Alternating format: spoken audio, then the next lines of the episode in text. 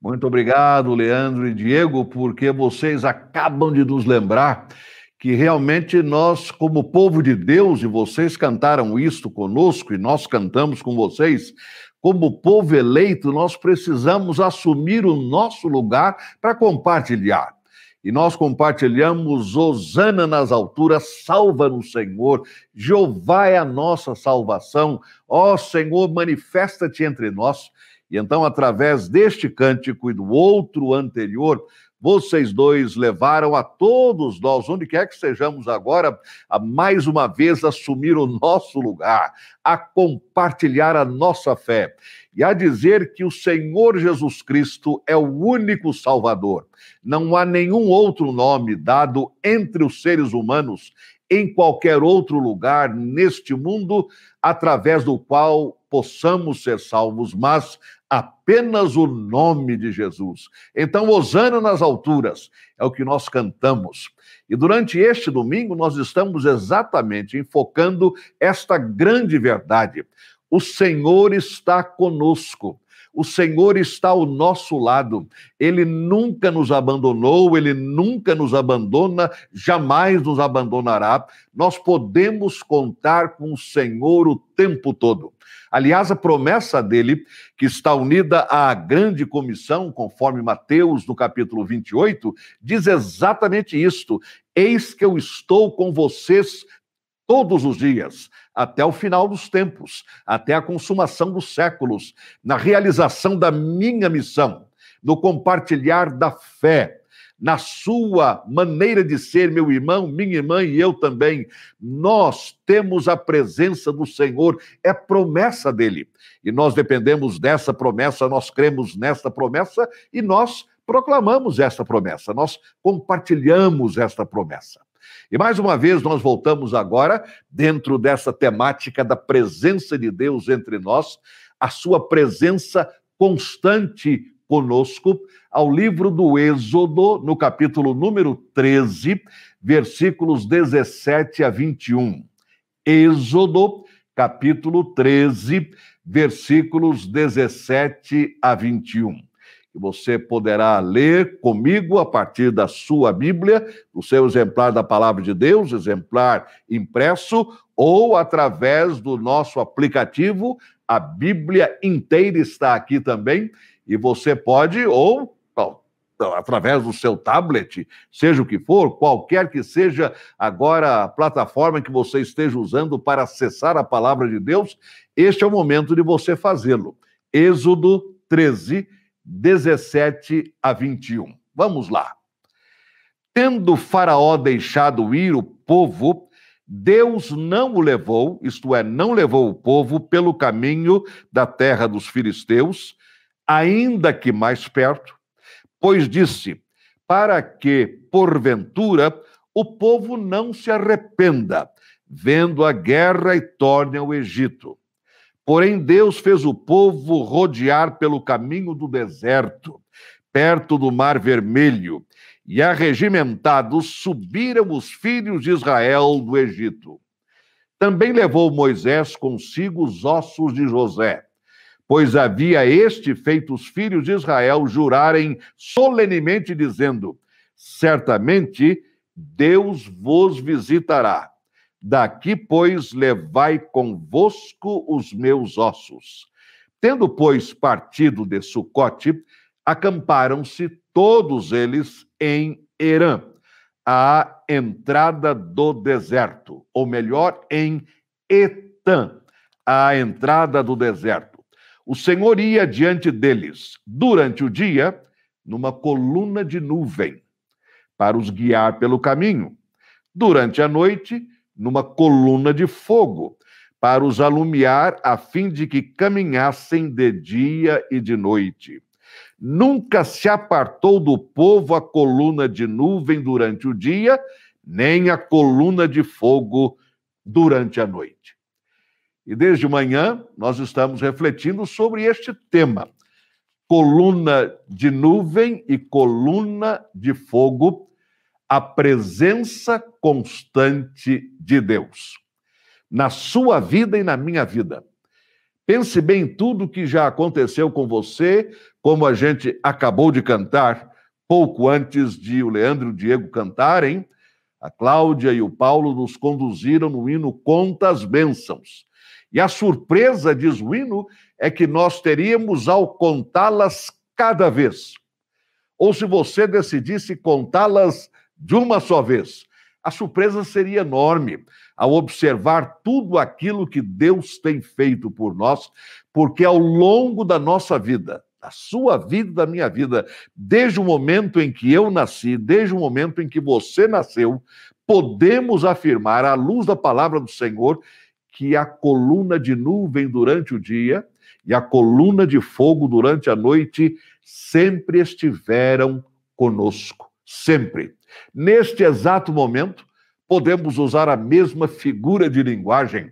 A coluna de fogo durante a noite está brilhando na sua vida, ela está brilhando na minha vida, para que nós continuemos a nossa caminhada mesmo à noite. É a presença constante de Deus. Por que constante? Porque tanto faz ser dia ou noite, Deus está conosco. Digo mais uma vez, tanto faz ser dia ou noite, como é o caso agora para nós. Deus está conosco. As circunstâncias não afastam Deus de nós. Muitas vezes elas, as circunstâncias, nos afastam de Deus. Ou nós nos decepcionamos, ou nós ficamos profundamente entristecidos, ou com um sentimento de desamparo, de desalento, eh, de desencorajamento. Então a gente acaba se afastando, a gente tem que admitir isso. Mas note bem, as circunstâncias não afastam Deus de nós. Elas têm o potencial para nos afastar de Deus. A iniciativa acaba sendo nossa, a reação acaba sendo nossa, porque Deus continua conosco. Durante o dia, na coluna de nuvem, à noite, na coluna de fogo. Meu irmão, aceite esta verdade. Minha irmã, abrace esta verdade, como eu também o faço e desejo fazê-lo sempre. Vamos lá mais uma vez? Desde o dia em que você nasceu e eu nasci, nunca a presença de Deus esteve ausente de nós. De outra maneira, podemos colocar: sempre a presença de Deus esteve conosco. E então estamos refletindo neste domingo sobre quatro lições da presença constante de Deus. Ou então, quatro lições da coluna de nuvem e da coluna de fogo. Hoje pela manhã, nós refletimos sobre a primeira lição. Ali esteve ela mostrando que Deus tem estratégia para o desenvolvimento da sua vontade.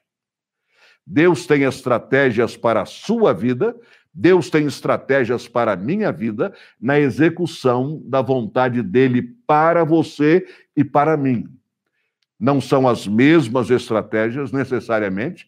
Deus lida com você de uma forma, Deus lida comigo de outra forma, afinal, Ele criou você, Ele criou a mim, nós dois, a imagem e semelhança dele, ele nos conhece exatamente como somos, de tal maneira que ele vai lidar com você de uma forma possivelmente diferente daquela com que ele lida comigo, simplesmente porque nós somos pessoas diferentes. Somos diferentes, sim, mas o Deus é o mesmo e a presença dele é a mesma. Então, esta foi a primeira lição no culto da manhã de hoje. Deus tem estratégias para o desenvolvimento e execução da sua vontade. Sabemos disso com clareza. E vimos isto logo no início, no versículo 17, quando o texto diz que, tendo Faraó deixado ir o povo, Deus não levou o povo pelo caminho mais curto, mas através do deserto, rodeando o Mar Vermelho. Foi a estratégia de Deus naquele momento, naquela altura da história.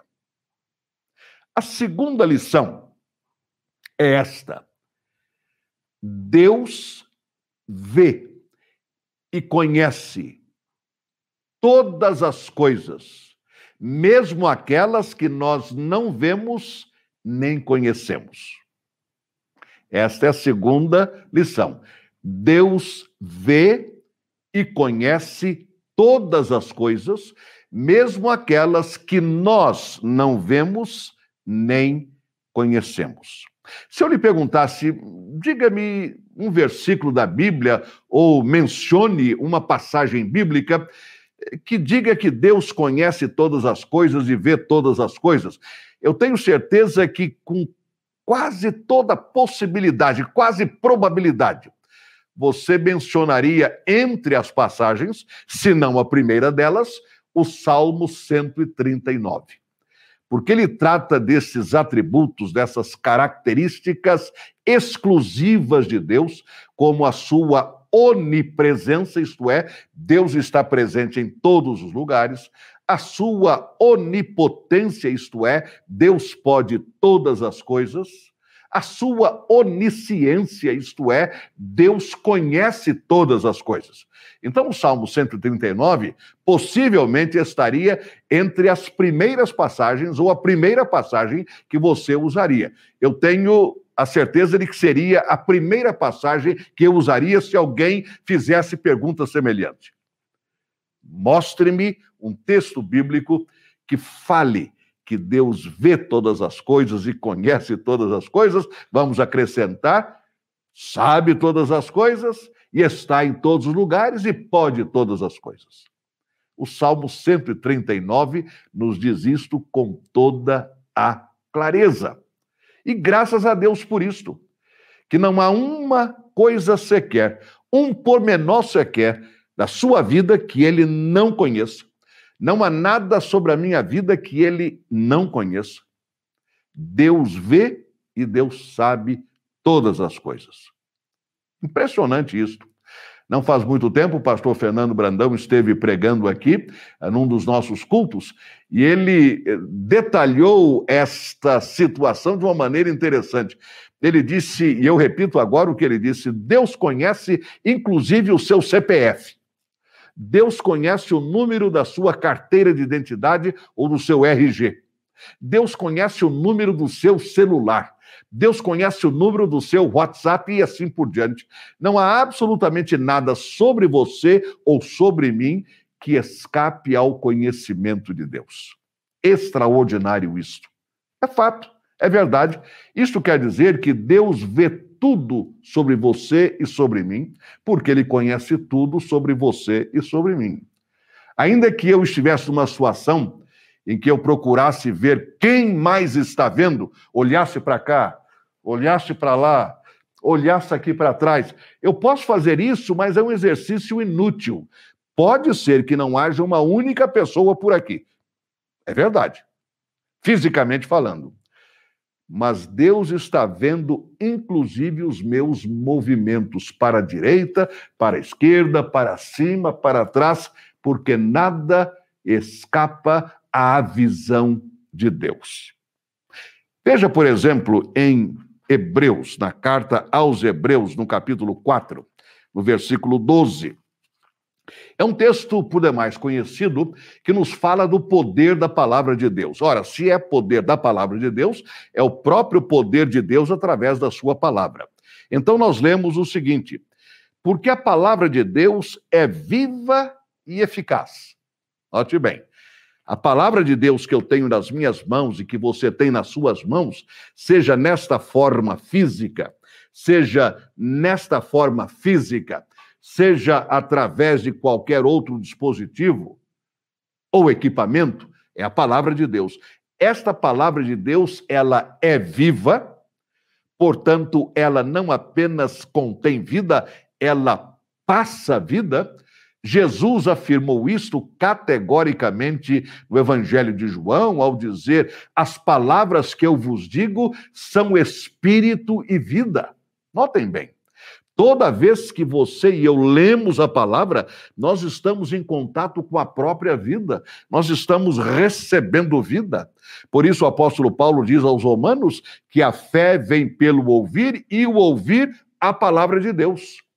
não é ouvindo sobre a palavra de Deus, não é ouvindo da palavra de Deus através de uma outra pessoa, não, é da própria palavra de Deus, ela é viva, ela é eficaz, isto é, ela vai diretamente ao ponto para qual ou para o qual ela está sendo enviada pelo Espírito Santo. Então a palavra de Deus, diz o texto, é viva e eficaz, ela é mais penetrante, ela é mais cortante do que qualquer espada de dois gumes e penetra até o ponto de dividir alma e espírito, juntas e medulas, e é apta para discernir os pensamentos e propósitos do coração. Eu sei que quando falamos em juntas e medulas, pode ser até mais fácil, sem dúvida alguma, de entender do que até dividir a alma e espírito. E fato é, porque para nós, como é que nós podemos de fato fazer uma dissociação? Como é que podemos ver a divisão entre alma e espírito? Aqui é uma figura usada pelo autor para mostrar que até aquilo que para mim e para você é impossível, até por ser invisível, eu nunca vi uma alma e um espírito. E ainda que eu pudesse, eu teria tremenda dificuldade na minha finitude humana, na minha limitação como ser humano, seja limitação intelectual, seja limitação espiritual, completa impossibilidade de fazer a divisão, a distinção da alma e do espírito. Eu posso até discorrer, você pode discorrer, nós podemos refletir, conversar, falar, mas quem já viu essa divisão? O autor está dizendo o seguinte: até aquilo que para mim e para você é impossível, para a palavra de Deus não é possível ela consegue chegar lá aonde o meu raciocínio e o seu raciocínio não consegue chegar. Aquilo que para mim não pode ser dividido, ela divide. Aquilo que para mim não pode ser dissociado, ela dissocia. Aquilo que para mim não pode ser separado, ela separa. Ela é capaz, ela é apta, ela é viva para dividir, para ir até a divisão da alma e espírito, mesmo que sejam ambos indissociáveis para mim, indivisíveis para mim. Ela faz isso. E mais, ela é apta para discernir os pensamentos e propósitos do coração. Em outras versões, diz pensamentos e intenções. São diferentes. Aí dá para a gente, como ser humano, até entender a diferença de um para o outro. Uma coisa é o que eu penso, outra coisa é o que eu tenciono ou intento fazer. E o mesmo com você. Nós sabemos disso. Quantas vezes, num processo de comunicação, você ouve alguma coisa e você tem que procurar, primeiramente, o que é que significa cada palavra que está sendo usada e depois a mensagem atrás daquelas palavras. E depois a intenção por detrás da mensagem atrás daquelas palavras. Tudo isso parece complexo, mas a gente procura fazer como exercício, claro. Você ouve, você procura discernir o que é pensamento, o que é intenção. Por quê? Porque o ser humano, ele é enganoso. Muitas vezes ele tem um belíssimo discurso que está escondendo uma péssima intenção. Muitas vezes ele tem um discurso de boa vontade, mas que esconde uma má vontade. A Bíblia não.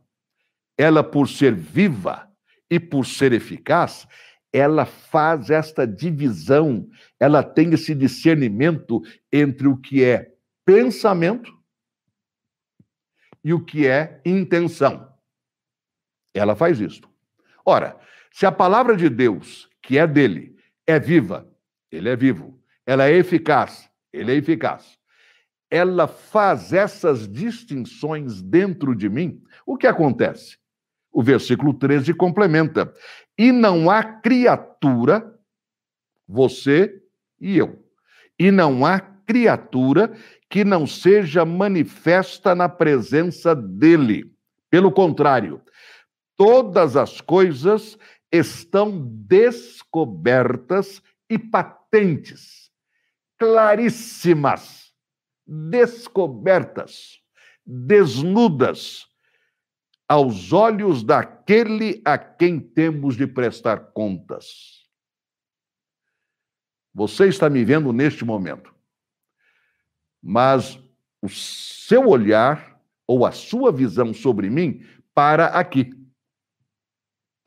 Daqui para dentro, você até pode imaginar, você até pode conjecturar, mas apenas Deus conhece, sabe tudo que está no meu coração. E não apenas tudo que está no meu coração.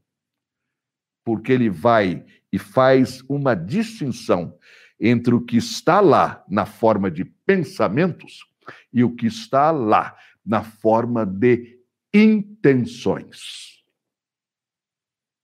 Esta é a grande verdade que nós estamos recebendo desta palavra do Senhor em Êxodo. Deus vê e Deus entende todas as coisas, mesmo aquilo que eu e você não vemos, nem entendemos, nem compreendemos, Deus está vendo tudo. Esta coluna de nuvem durante o dia coluna de fogo durante a noite. Ela tem a capacidade, por ser a presença constante do Senhor, de nos conhecer por inteiro, completamente. Ainda que eu engane, Deus não apenas não se deixa enganar, como também não se deixa escarnecer. Por isso o texto diz: tudo está patente, descoberto, diante daquele a quem temos de prestar contas. Haverá um dia de acerto de contas entre mim e Deus, entre você e Deus, porque é com Ele que nós vamos ter de acertar essas contas. Não é com o cônjuge, não é com a família, não é com a igreja, não é com os amigos, não é com os demais familiares, é com Deus. E ele já sabe hoje tudo sobre mim e tudo sobre você. Agora, que isto não seja, digamos, um raciocínio para medo, não. Eu não tenho que ter medo de Deus porque ele sabe todas as coisas, pelo contrário, eu agradeço a Deus porque ele sabe de todas as coisas, porque ele vê todas as coisas, mesmo que eu não vejo, mesmo aquilo que eu ainda não tenha dele conhecimento, mas porque ele vê, eu sei que ele está comigo e isto me dá segurança, me dá conforto. Deus sabe de tudo porque ele está comigo constantemente. Deus sabe tudo sobre você porque ele está com você constantemente é a lição. A segunda lição da nuvem, da coluna de nuvem e da coluna de fogo. A terceira lição é a seguinte: não existe necessariamente coincidência entre os caminhos de Deus e os nossos caminhos, entre as formulações de Deus e as nossas formulações entre o que Deus faz e aquilo que eu quero que ele faça. Vamos juntos agora a Isaías no capítulo 55, que é um capítulo muito conhecido, particularmente no versículo que nos fala que a palavra de Deus ela vai prosperar. E isto diz: Assim será a palavra que sair da minha boca, não voltará para mim vazia, mas fará o que me apraz e prosperará naquilo para qual eu a designei. Mas nos versículos anteriores, ele diz o seguinte: vamos ao versículo 8 e ao versículo 9. Porque os meus pensamentos, diz o Senhor, não são os vossos pensamentos, nem os vossos caminhos são os meus caminhos porque assim como os céus são mais altos do que a terra, assim os meus caminhos são mais altos do que os vossos caminhos, e os meus pensamentos mais altos do que os vossos pensamentos. Extraordinário isso. Nós podemos pensar, podemos imaginar como Deus fará isto, ou como Deus fez aquilo, mas na realidade é sempre bom nós nos lembrarmos desta verdade. Não há necessariamente coincidência entre os caminhos de Deus e os nossos caminhos, entre os pensamentos de Deus e os nossos pensamentos. Em outras palavras, como podemos prever o que Deus fará? Como podemos dizer o que Deus está fazendo, a não ser que Ele escolha nos revelar? Deus tem caminhos altos, mais altos do que os nossos. Tem pensamentos mais elevados do que os nossos. Tudo aquilo que pensamos não chega perto daquilo que Deus está de fato pensando. Por exemplo, a gente se lembra de Abrão. Ele foi chamado por Deus aos 75 anos de idade. Quando talvez, do ponto de vista humano, ele fosse considerado alguém que já não deveria mexer com mais nada, ficar quietinho no canto dele. Mas Deus o chama para desenvolver uma ideia que Deus tinha, da qual ele, Abrão, àquela altura, posteriormente foi chamado de Abraão, por ordem de Deus, Abrão quer dizer pai das alturas, Abraão quer dizer pai de multidão. Até o nome, até o nome, já estava no plano de Deus, mas não de Abrão. Quando Deus chega e lhe dá o chamado, e posteriormente, cerca de 24 anos depois, lhe diz que nasceria o filho Deus faz uma promessa aqui de que seria pai de uma grande nação, mas como é que vai ser pai de uma grande nação com aquela idade? Mas, mais uma vez, Isaías 55 responde: os caminhos de Deus, os pensamentos de Deus, não são os nossos caminhos e não são os nossos pensamentos. O próprio Moisés, sobre quem estamos lendo, sobre cuja liderança estamos considerando agora, ele foi chamado por Deus aos 80 anos de idade.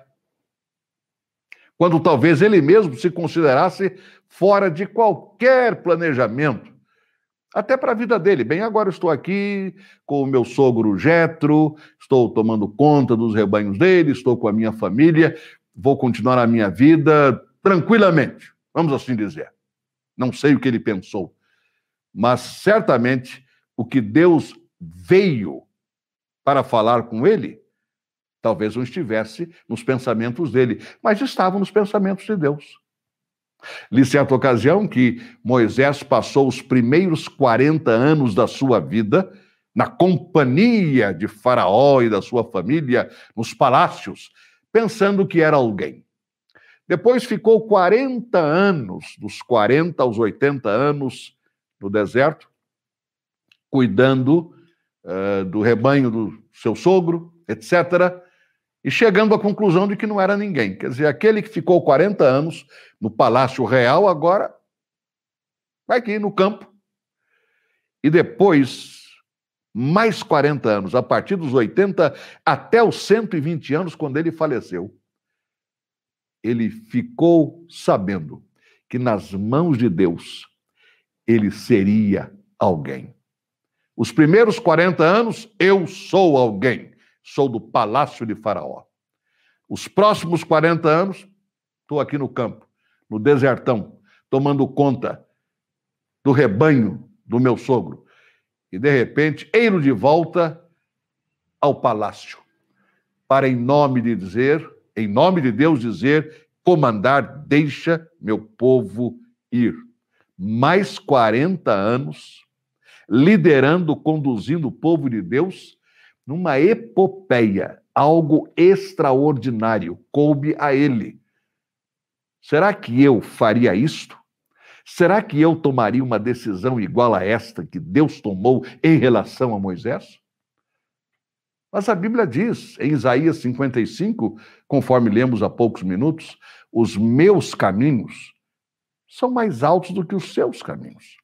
Os meus pensamentos, muito além dos pensamentos que vocês têm. Por isso, a nossa terceira lição é: não há necessariamente coincidência entre as ações de Deus e aquilo que eu entendo Deus deveria fazer. Absolutamente nada. Os caminhos dele muito mais altos, os pensamentos dele muitos, muito mais altos do que os meus e do que os seus pensamentos. E a última lição é que a presença constante de Deus nos encoraja a prosseguir o tempo todo. Veja bem, mais uma vez, aqui em Êxodo, no capítulo 13, é a mesma passagem que estamos considerando, em que a palavra nos diz, mais uma vez, a partir do versículo 17 até o versículo 22, e agora eu estou no versículo 22. Nunca se apartou do povo a coluna de nuvem durante o dia, nem a coluna de fogo durante a noite. Agora, por que será? O versículo 21 diz: O Senhor ia diante deles, sempre adiante. A liderança sempre está com Deus. Sempre. Deus vai adiante de nós. Então, olhando lá para cima, figurativamente falando, lá à minha frente está a coluna de nuvem durante o dia, à noite, à minha frente está a coluna de fogo, e à sua frente também, de dia e de noite. O Senhor ia adiante deles. Deus vai à nossa frente, adiante de nós.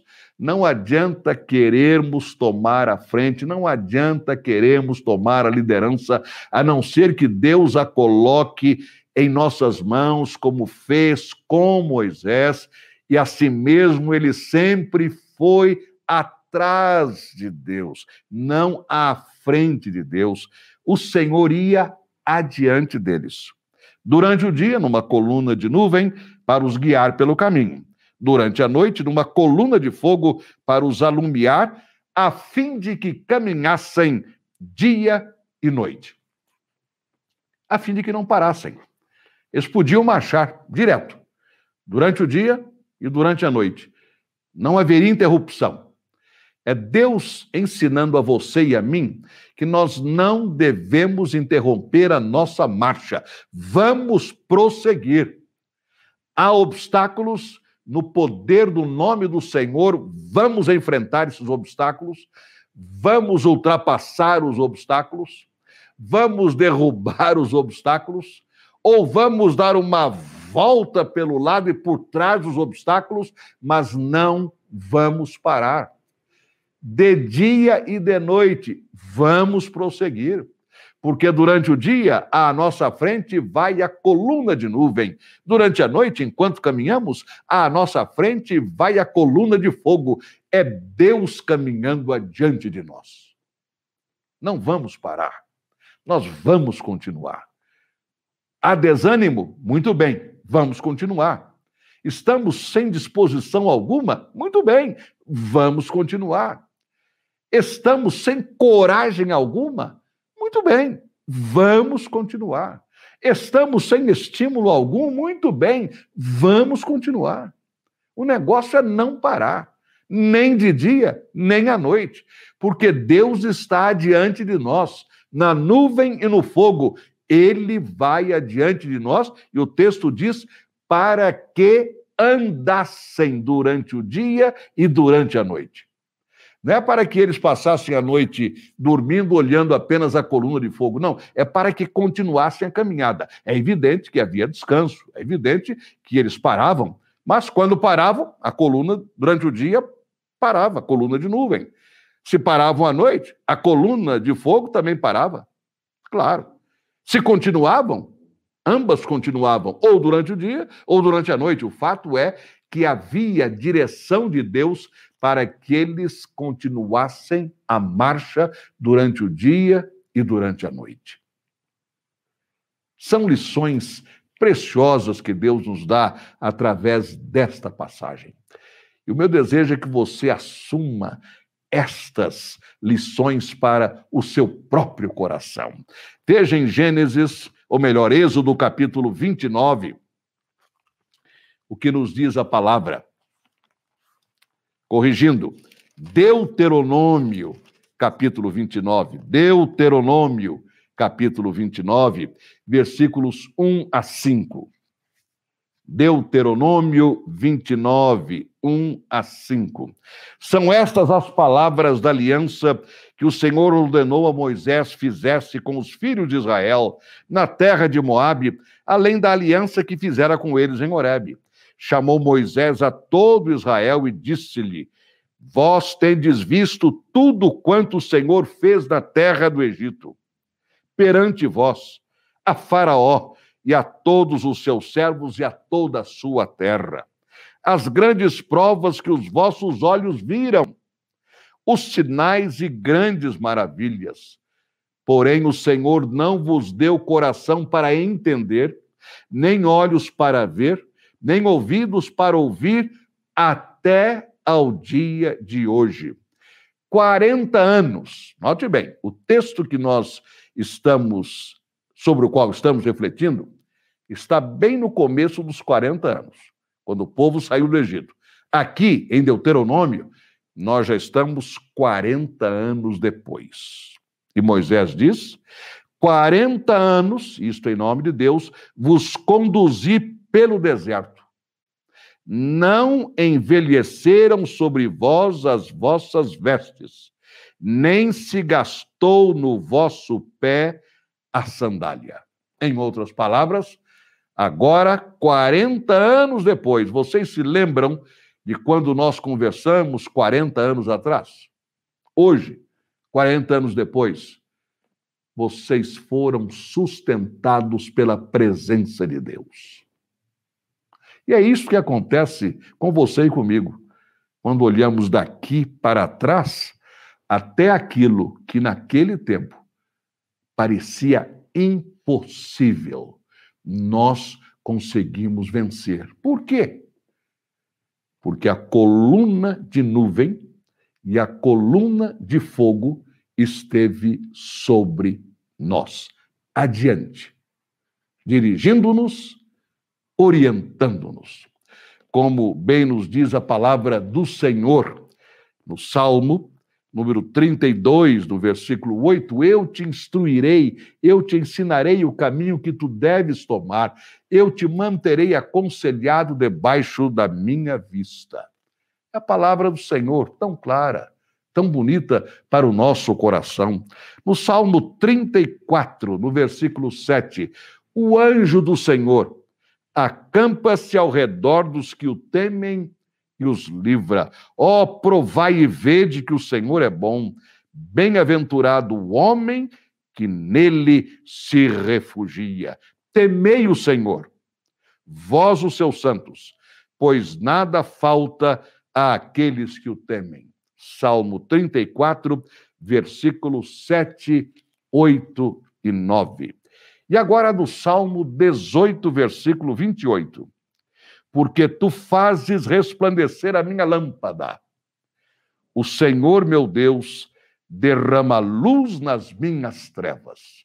Salmo 18, 28. O Senhor Deus derrama luz nas minhas trevas. Olha a coluna de fogo, derramando luz nas trevas da nossa caminhada. Meu irmão, minha irmã, prossiga. Continue com convicção, com coragem, com determinação, com fé, olhando para a coluna de nuvem durante o dia e a, colina, a coluna de fogo durante a noite, porque elas representam, ambas as colunas, o Deus Todo-Poderoso que está indo adiante de você. Oremos. Senhor, cumpre entre nós esta palavra, pelo que te damos graças através de Cristo Jesus. Amém.